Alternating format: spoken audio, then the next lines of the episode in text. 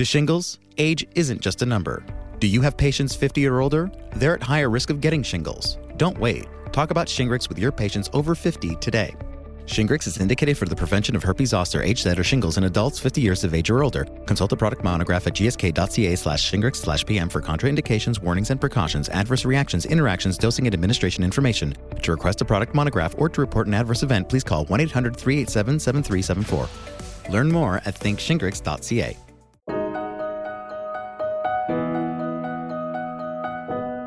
Adenomyosis is a common cause of heavy and painful menstrual periods. It can be bothersome and at times debilitating for people.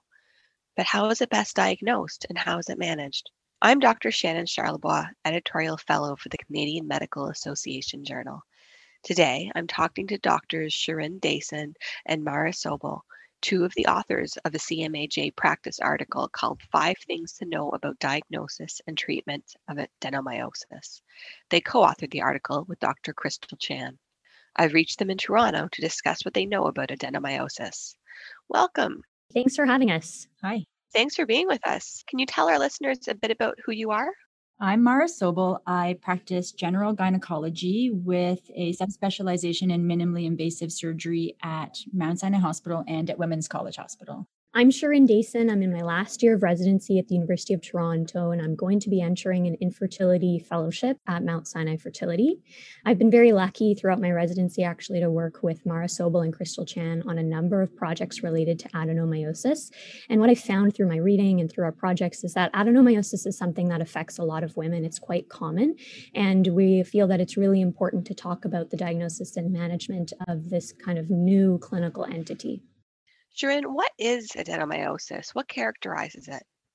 So, adenomyosis is actually a benign condition where we find that lesions of the endometrium, which is the inner lining of the uterus, is found within the myometrium, which is the muscular lining of the uterus.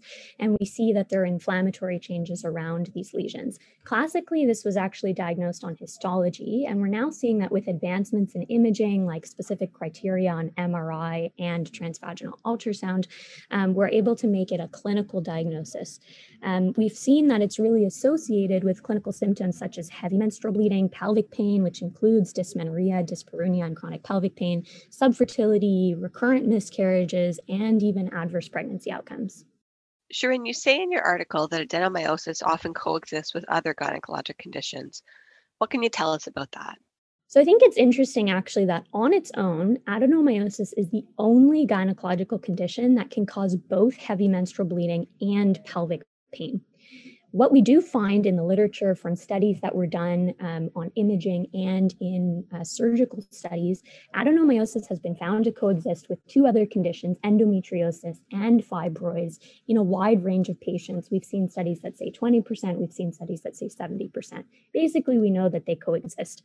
What's important is that their clinical symptoms can also overlap. So, adenomyosis should actually be suspected when the typical symptoms for whatever a patient is presenting with aren't present. For example, if a patient is presenting with endometriosis, they typically have pelvic pain. If they're also experiencing heavy menstrual bleeding, then we should actually be considering a concomitant diagnosis of adenomyosis. Similarly, if a patient is presenting with fibroids, that causes heavy menstrual bleeding. It doesn't typically cause pain. If a patient has pelvic pain in addition to the heavy menstrual bleeding, and we know that they have fibroids, then you should also be considering something like adenomyosis.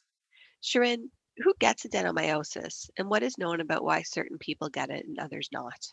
So, Shannon, as I mentioned, adenomyosis used to typically be found on histology after hysterectomy. So, if you think about the population that underwent hysterectomy, they were classically in their 40s to 50s. You know, we thought that clinical risk factors like prior cesarean section, multiparity, previous uterine surgery were important in order to disrupt the endometrial myometrial junction, and that might have been the reason the endometrial implants were found. However, now that we've actually seen that on imaging like transvaginal ultrasound and MRI performed in young women, even in their adolescence, are finding signs of adenomyosis, we actually think that it could be accounting for a lot of symptoms before women actually reach the typical age group of a hysterectomy. So the clinical diagnosis and the landscape of diagnosis has really changed, and we're no longer really sure what risk factors contribute to this diagnosis. We do also know that it's actually found in up to 30% of women under the age of 40, which is a really high prevalence. Mara, what are the steps in diagnosing adenomyosis, starting with a patient going in to see her family doctor? So, probably most cases of adenomyosis can be detected on the history alone. A history of heavy and painful periods is the hallmark of adenomyosis and should be really high on your differential diagnosis when a patient presents with these two symptoms together. Next, on physical exam with adenomyosis, the uterus is often diffusely enlarged and soft, and it is mobile and can be tender on palpation. And this is really different from the other causes of similar symptoms. So, with a fibroid uterus, this is usually very irregularly enlarged, and you can often palpate the firm fibroids. And with endometriosis, the uterus is usually very immobile and fixed, and there's often tenderness or nodules along the uterosacral ligaments. Of course, transvaginal ultrasound can make the diagnosis now and is the first line imaging modality for any individual with heavy and painful periods, both to assess for adenomyosis, but also to exclude other causes of these symptoms, such as fibroids or polyps. Now that ultrasound signs of adenomyosis are better characterized, we no longer need to rely on MRI to either make the diagnosis or to confirm a diagnosis of adenomyosis that's seen on ultrasound. As the ability to diagnose adenomyosis on ultrasound is relatively new, it may be important to use an imaging center that has experience with reporting on adenomyosis or to communicate on your requisition the symptoms of adenomyosis or that you're looking to see if adenomyosis is present. How is adenomyosis managed? What are the different options? Symptom management is the main goal for adenomyosis. So, up to 30% of patients may have adenomyosis findings on imaging, but if your patient is asymptomatic, they actually require no treatment. And it's really important to remember that. It's also important to recognize that adenomyosis typically doesn't cause symptoms in menopause. So, as we have more ultrasounds that are reporting on adenomyosis, if you see this in a patient who's in menopause, uh, typically no therapy is required. For patients with symptoms of adenomyosis, it's important to recognize that usually this is a chronic treatment and uh, lifelong management will be required. Depending on what the patient is presenting with, whether it's heavy bleeding or pelvic pain, care providers should feel comfortable using the common pathways for management of these symptoms. So, for example, patients that aren't interested in hormonal therapy can try anti inflammatories as well as tranexamic acid with good success.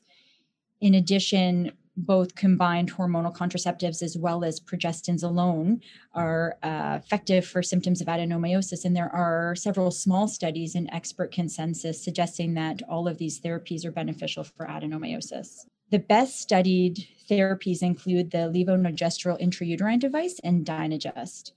And there are several studies on the levonorgestrel IUD that shows that this is a very effective therapy for both pain and heavy menstrual bleeding associated with adenomyosis.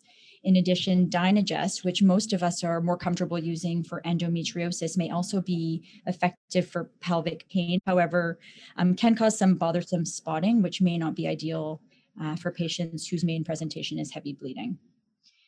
In general, if first line therapies fail after about three to six months, referral to a gynecologist is recommended a gynecologist may choose other medical management options, such as a GnRH agonist or antagonist, or may refer a patient on for uterine artery embolization, which is another effective therapy for adenomyosis. But ultimately, hysterectomy is the gold standard and is a common reason for patients to undergo hysterectomy. In considering a woman with heavy or abnormal uterine bleeding, when should we be thinking about doing an endometrial biopsy? That's a really important point. Any woman over the age of 40 with abnormal uterine bleeding, as well as any woman under age 40 with abnormal bleeding who has other risk factors for endometrial cancer or endometrial hyperplasia, for example, um, polycystic ovarian syndrome or elevated BMI, uh, should undergo an endometrial biopsy as part of the workup for abnormal uterine bleeding. So, a lot of women who ultimately are diagnosed with adenomyosis would have an endometrial biopsy as part of their workup because this classically presents as a change in uh, their menstrual bleeding. Shirin, does adenomyosis affect fertility? So I think we're seeing now that emerging evidence does actually suggest that adenomyosis may have an impact on fertility. And this is important to realize that even if patients only have ultrasound evidence of adenomyosis and not clinical evidence like heavy menstrual bleeding or pain, they may still have trouble getting pregnant. Um, we're seeing that there are higher rates of ultrasound evidence of adenomyosis found in women presenting with just infertility. And patients with adenomyosis may actually have less success with fertility treatments like in vitro fertilization. It's important to realize that this is very new evidence and there's a lot of research coming out, and family physicians now should really just follow the usual referral guidelines for patient presenting with subfertility or even recurrent pregnancy loss. Um, but this should be something that's highlighted on the requisition for an ultrasound in patients presenting with these concerns um, or in the referral guideline, in the referral requisition to a fertility provider. Mara, what do you want physicians to remember and keep in mind regarding adenomyosis? So, we really want care providers to recognize that adenomyosis is a common condition and it should be considered in all patients in all age groups that present with pelvic pain as well as heavy menstrual bleeding. Adenomyosis can now be well seen on ultrasound, but it's important to remember that 30% of patients will have findings of adenomyosis on imaging but remain asymptomatic, and these patients do not require therapy. Finally, adenomyosis is a relatively new clinical diagnosis, and we want to empower care providers to both diagnose and feel comfortable treating symptoms of adenomyosis.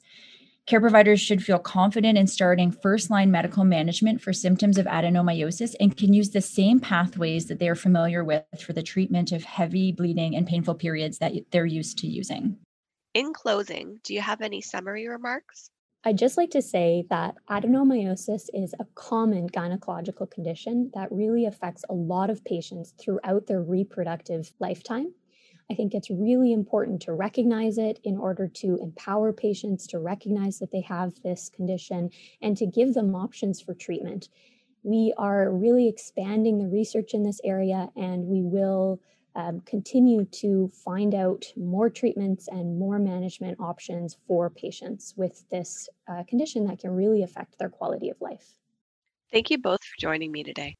Thank you so much for having us. Yes, thank you. I've been speaking with Dr. Mara Sobel and Dr. Sharon Dason. To read the article they co authored, visit cmaj.ca.